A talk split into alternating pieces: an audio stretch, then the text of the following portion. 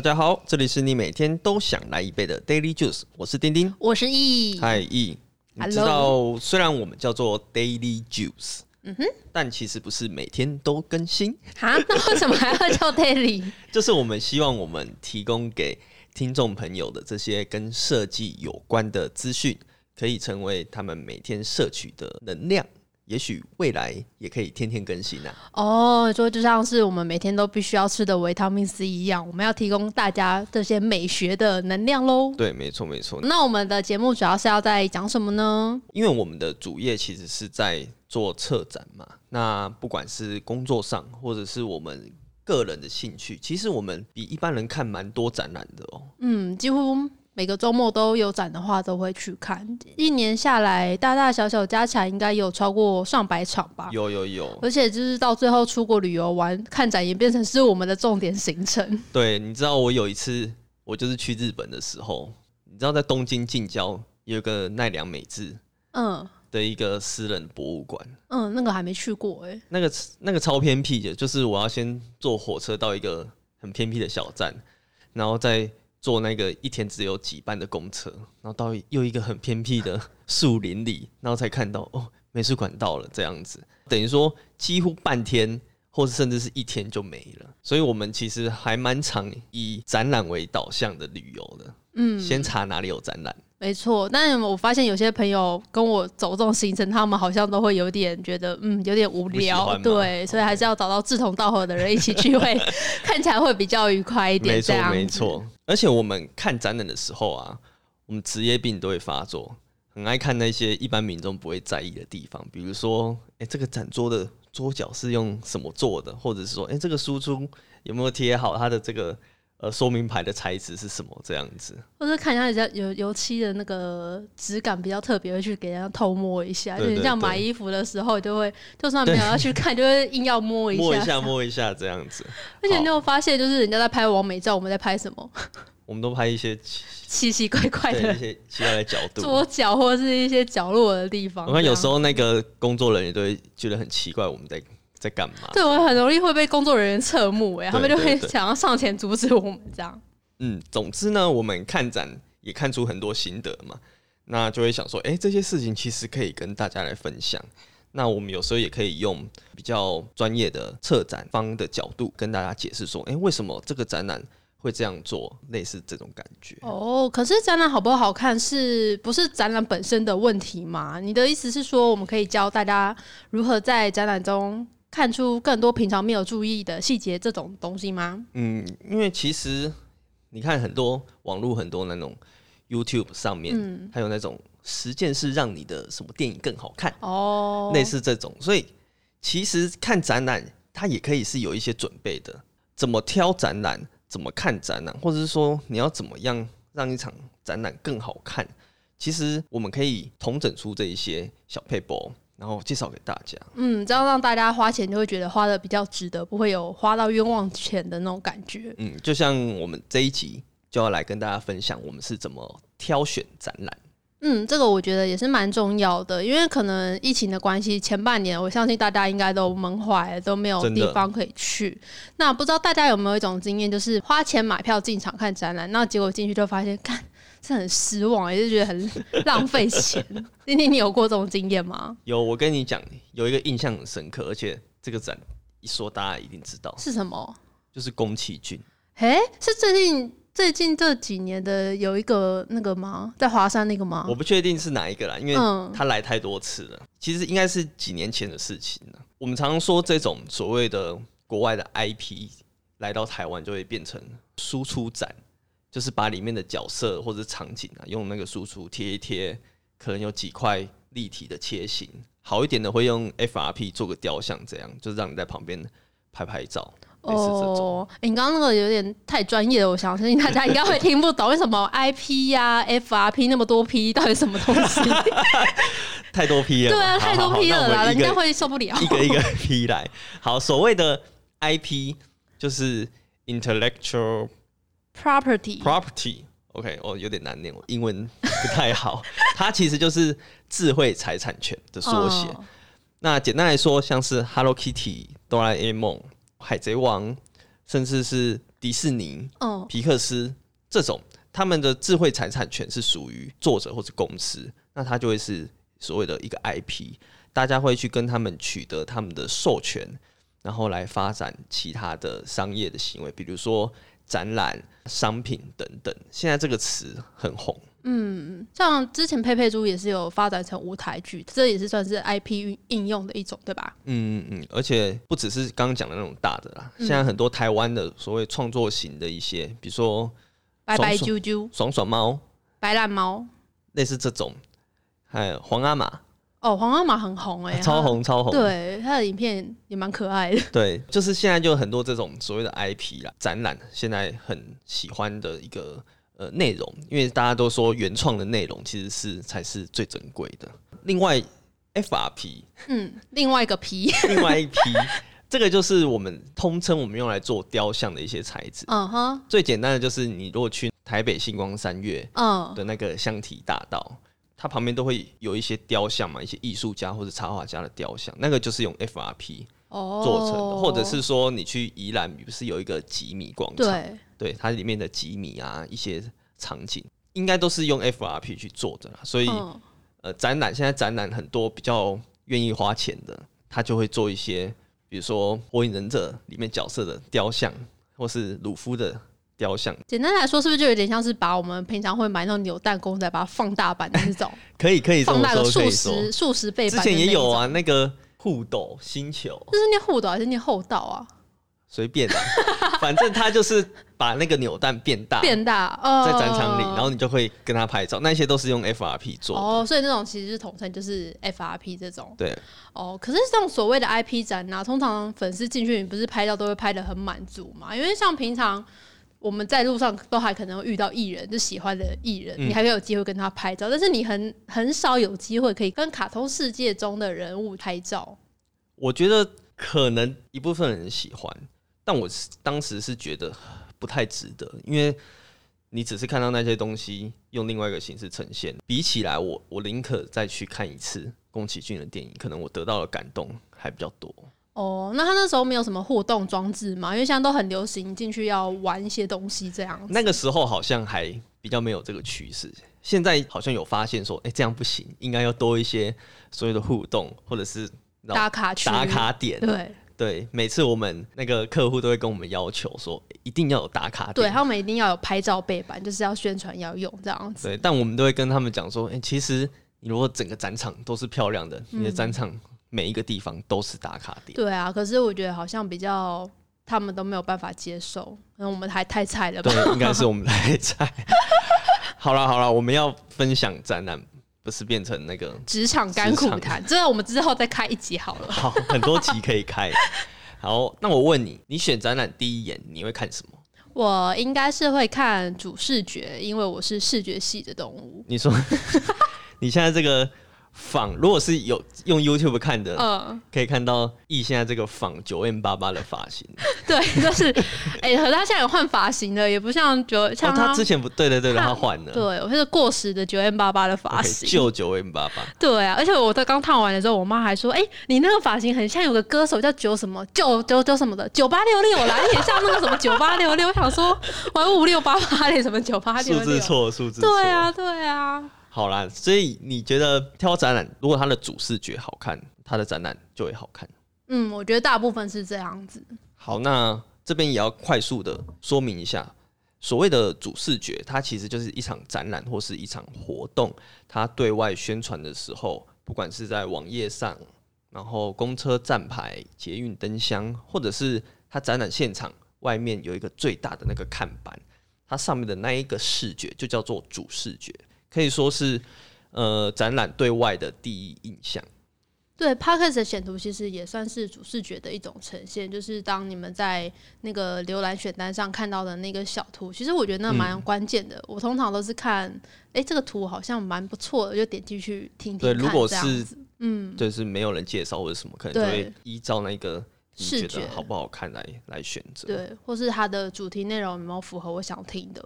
嗯，那它这个其实它这个每个节目的主视觉有点像是唱片封面。嗯，没错，主视觉最大的任务其实就是只有一个，就是要吸引观众，吸引你买票。所以这来说，它应该就是会把它最好的一面表现出来给你看，但是它又要留一手起来，不能全部通通都给你看，就是要这样。吊一下你的。对对对对对，要有点神秘感，就是有不能让人一下都看透这样子。嗯，我觉得这个跟展览类型也蛮有关系的哦，像是画展啊、摄影展这种比较艺术性质的展览，他们常常都会用他们主要展出的展品作品当做主视觉的那个画面，告诉了大家说，诶，你要来看，你就是要看到这个展品，或是跟这个有关的其他系列的展品。那像是最近在松烟有一个薇薇安迈尔的摄影展，他就会把他最好看的那一张变成主视觉。但是这个展我还没看，你是不是有去看？有，我有去看。你刚刚说的那个主视觉，她其实就是摄影师本人，她算是蛮前期的一位女性摄影师。嗯而且你有发现她的主视觉这张照片，她是在自拍吗？有有有她，是一个自拍的 始祖这样子，哦所以她的那一个主视觉，她就是放上摄影师本人的照片。那我觉得这个展览也很特别，是说它的展场其实跟它的主视觉呈现一个对比，就是它的主视觉是黑白的，但是其实它的展场里面是非常的缤纷鲜艳，是我有看那个照片。珊瑚橘的一个色调去做整个展场里面的视觉。OK，, 对，然后我觉得其实它这个展览好看，是因为它里面虽然有我们所谓的拍照区，嗯，但它的置入方法我觉得很巧妙，很很隐性，就会告诉你说，哎、这边其实有个地方可以让你拍照打卡，嗯但是又不会破坏整个展览的调性，还是以整个作品为主。当然，他的作品也是非常的精彩，就是希望大家有机会可以再去看看这样。诶，那蛮厉害的哦。可是他是不是快要结束了？对，他直到九月六号，哎，但我们上片的时候，好像是剩不到一个礼拜的时间。，对，好，大家如果真的很想要看的话，要抓紧时间。没错喽。好，总之像这种摄影展，它比较直接啦，大家喜欢就会去看，不喜欢可能就会避开，比较不容易去踩雷，顶多就是会有数量太少或是意犹未尽。嗯，对，或是你就是想要看到更多，或是之前没有拿出来过的作品这样子。嗯嗯，现在很多展览其实都非常强调所谓的体验啊，就是可能是没有明确的展品，它就是一个空间里面让你进去做一些互动。或是一些观赏一些影片，那它的主视觉其实就会放展场的照片，像是 Team Lab，它有很多的美术馆，最近在呃亚洲区蛮多地方都有新开立的。我们之前有一起去过在台北的华山场，你记得吗？有。那不知道大家记不记得，大概在三四年前，哦我查了一下，这个已经是二零一六年的事。有那么久吗？我觉得好像才去年的事情、没有没有欸，它是一个主打互动型的声光艺术展览，一进去就是很黑黑色的墙、黑色的地板，那它有上面挂了上百台的投影机，哇然后把你的墙壁啊、地板全部打上很绚丽的影像，可能是一些流动的水啊、风啊、花草在飞舞啊等等的。那在里面就是我怎就是怎么拍怎么好看。嗯，它有很多丰富的互动元素，其中有一区就是我觉得它其实它是设计给小孩子玩的，但我觉得我们自己也玩的很开心很心。开心，对，它就是进去的，他会一人发一张呃，那个叫什么着着色纸，对，嗯它它就是里面它应该有些勾勒出，哎、它那个它就是有画鱼的轮廓。对，它是已经画好一些基本的轮廓了吧？嗯然后它现场就一些蜡笔啊，或是一些彩色笔，我们就可以在那边着色。着色完之后，我们就在旁边去给工作人员扫描，然后一扫描之后，我们画的东西就会出现在现场的那个投影动画上面。对我就觉得那个还蛮有趣的。就是你你创造的生物活了起对来。，还有另外一个就是有个大型的充气气球，你就是你可能我拿红色的球去碰一个白色的球，它就会会跟着变色，这样子是一个玩很可以玩蛮久的一个展览啊。嗯，他们是一个日本的团队，前几年他其实就把他在世界各地的特展做的这一些很帅的作品呢，是集结起来，在日本设置了常设展。大家如果记得当年台湾 Team Lab 的展览是在华山的那个四联动，就是很大的展场。那它在日本的常设展至少就是有它的十几倍大，真的假的？有到十几倍大？有超大那我们。就可以逛很久？我那个时候去在里面待了五个小时。一个展览你可以在里面待五个小时。对，因为它不仅好拍，还很好玩，哦，对，很丰富啦。我觉得之后我们一定要有一集来跟大家分享。哦，好像不错哦。不过像他们这种已经有很多漂亮的展场照片可以放啊，所以其实观众在挑选的时候可以直接看到主视觉上的那些氛围。他一进去展场的时候，也可以马上感受到跟主视觉上面相同的氛围。这样，但是其实能够像 Team Name 这种算是相当少啦，因为他们已经累积了很多的作品可以当做素材。现在很多展览呢、它是全新的一个概念，它在宣传期间，它其实是没有展场的照片可以放的，它也不太可能放模拟图，就是可能会很丑。很 low。对，就变成说设计出来的主视觉，它要跟展场要有很强的连接性。我印象很深刻的是前几年有个单位展，它的主视觉就是它是一个黄色的背景，然后它上面有个蓝绿色的盒子，然后它是放一半，看起来好像从里面倒出来很多一些小零件，有圆球啊、小方糖啊、长方形的东西，他就觉得说，哎、它是一个比较在讲一些科学性的、物理性的、数学那种。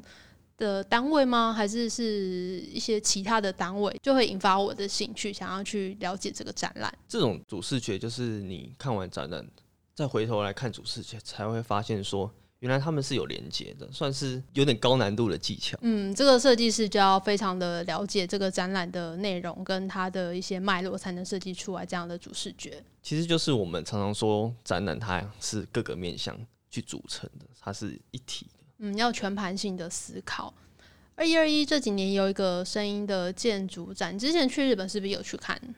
对，声音的建筑展，我去年在日本有看哦，真的非常好看。今年本来在暑假这个档期要在台湾上，可是因为疫情的关系，它延到了年底。真的非常期待，很想分享给大家。到时候在开展前，我们一定要分享给大家。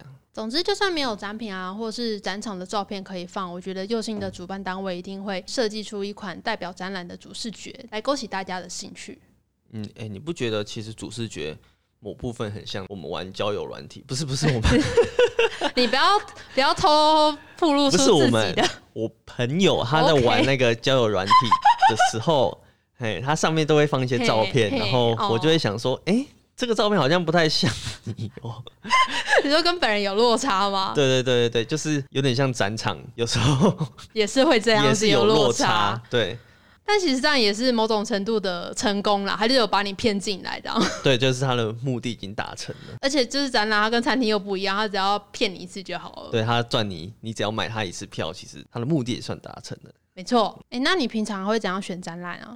我的话，其实我会注意策展单位。策展单位这个其实蛮少人会注意到，也就是说像是中实啊、联合包，就是主视觉海报下面通常字最小的那些嘛，对，它会有主办单位、策展单位，还有赞助单位。对类似这一种。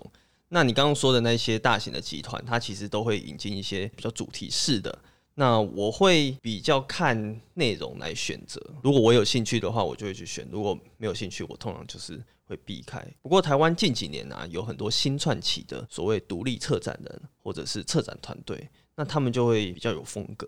哦，什么是独立策展人？之前那些单位不够独立吗？不是所谓独立策展人呢，其实是有别于传统美术馆内的那种策展人，哦他们都会固定规划一些档期，然后把一些馆藏拿出来，看要做怎样的包装。推荐给大家，独立策展人呢，他就是不是在这些美术馆或是博物馆里面哦，他是在业界很多艺人啊、品牌都会喜欢找这种团队来帮忙策展，有点像是变成行销的一部分。哦，所以这样子跟博物馆的策展比起来是比较偏商业性一点的喽。嗯，可以这么说。比如说啊，刚刚提到把日本二一二一美术馆的单位展，还有即将要举办的声音的建筑展，带来台湾的策展团队叫做 Inception 起义，还有前年文博会的策展团队是格式，跟去年的延续设计等等，他们就是会各自走出自己的策展的风格。那民众其实会看到他们的名字，就会期待说它的品质就是有所保证。这其实就很像看电影，就是蛮多人都是挑导演去看这部电影要不要看。有些死忠粉丝他就是一定要看到首映他才甘愿这样。像是洛南的电影，我就是必看的。他的科幻片很好看，他是算是很少我会我有二刷两次的那种是不是？科幻片。是不是之前有一部？你说全面启动吗？不是，不是，另外一部几个字啊？四四个字，四个字，也是四四个字。字，是有在在讲宇宙的那个吗？对，星际效应。啊，对对对对对对对对，它里面那个机器人，我觉得超可爱的，那个很 Tars 的酷很酷。而且你知道，它的科幻片其实都是有科学根据的。真的假的？就是他之前为了拍《星际效应》，还请了一个权威，就黑洞权威嗯，当他的顾问，还因此写了一本跟黑洞有关的书，这样子。哇塞，我以为电影都乱拍的，没所以有没有，他那个就是很有科学基础的。对，所以说啊，就像是导演一样，策展公司他们因为有自己的一些独特的风格，那就会有粉丝就会去追随他们的作品。对，没错。这个其实对我们来讲，哎、是好事哎、没错，就是大家的选择就越来越多，然后品质也越来越好。嗯，所以如果大家对这些线上的策展公司或是设计公司有兴趣的话，也、可以跟我们说，我们会把它列入我们之后有一系列来介绍这些线上的策展公司在干嘛。大家可以到我们的 YouTube 频道，或是同时上我们的 IG 搜寻我们的频道名称 Daily Juice，就可以留言跟我们说喽。对，没错，我们就是在学百灵果，你看是在蹭什么热度？一定要蹭呐、因为他们反正他们名次这么前面。那你还有什么其他选展览的方式吗？哦，我觉得很大的一部分，可能也是最准的一部分，嗯，就是朋友的推荐。哦，因为你的同温层如果觉得好看，你应该也会觉得好看。那网红或是 KOL 的推荐也算吗？哎、你知道什么是 KOL 吗？KOL 是那个嘛，Key of 什么？讲不出来了吧？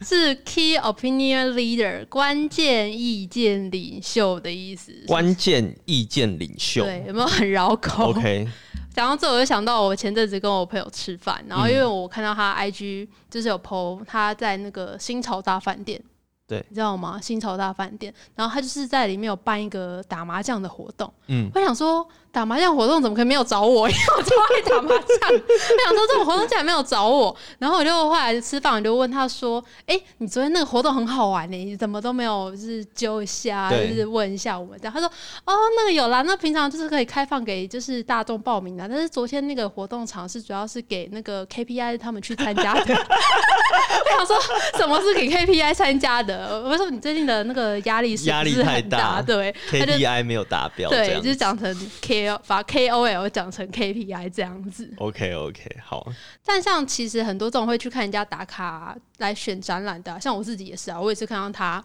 打麻将活动，我有被吸引到，所以我才会去问他的。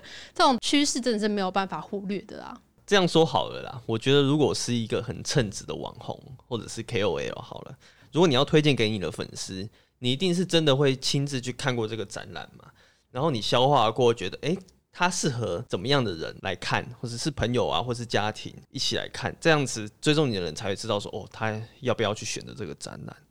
像我记得就有一次，不是展览，嗯我看一个很有名的推荐美食的一个频道，是哪一个啊？是跟我们频道名字很很类很像的吗？反正我就是看到他推荐一个不知道是碳烤店还是嗯咸酥鸡店。哦，他就他每次照片都拍的很漂亮，看起来很好吃，我就把它放到我那个 Google Map 的我的美食地图里。你说你那个很厉害的美食地图吧？对对对对对，是不是有时候可以分享给我们一下？好好好，如果有机会把我的美食分享给大家。好嗯，总之就是那个美食地图我我在放进去的时候，可以顺便看一下它 Google 上面的评价。嗯，现在很多种评分制度。对，结果它上面就是评价很差哦，就会说它那个环境很脏啊，然后还有人直接点名说跟某某某美食频道推荐的差很多。哈，他就直接这样点名写出来。对，那我还是会去看看，因为有时候网友评价不准嘛，他可能被雷到，或者是他生气不爽。可是结果我现场去看一下，就觉得哇，超脏。是、他哦，老板就是一边抽着烟，然后又收钱，然后又煮这样子，呃完全不能接受。这个我也我也不太可以。对，所以我觉得推荐展览也一样啦，你不能一上来就主办单位说要你推荐你就照单全收，你应该是说，诶，这个适合什么？那这里什么是好的？然后可能有一些可以改进的地方等等。我觉得应该是要这样子比较负责。嗯，就是自己还是要消化过，不要就是一昧的照着人家说你想要宣传什么就宣传这样子。对啊，对啊，对啊。做了那么多，听说我们也会做展览的推荐是吗？没错，可是我们比较任性哦，我们只推荐自己喜欢的展览。那我们会批评他们的东西吗？嗯、这样说好了，如果是我们保证一定好看的，你买票进场绝对不会失望。哦，如果是免费的，那你也没什么好失望。的，反正你也没有损失什么，你又没有付钱，就是去吹吹冷气这样子。也是啦。嗯。好，我们总结一下我们的这一集，我们分享了我们对挑战栏的一些想法，分别是主视觉、策展单位、策展展、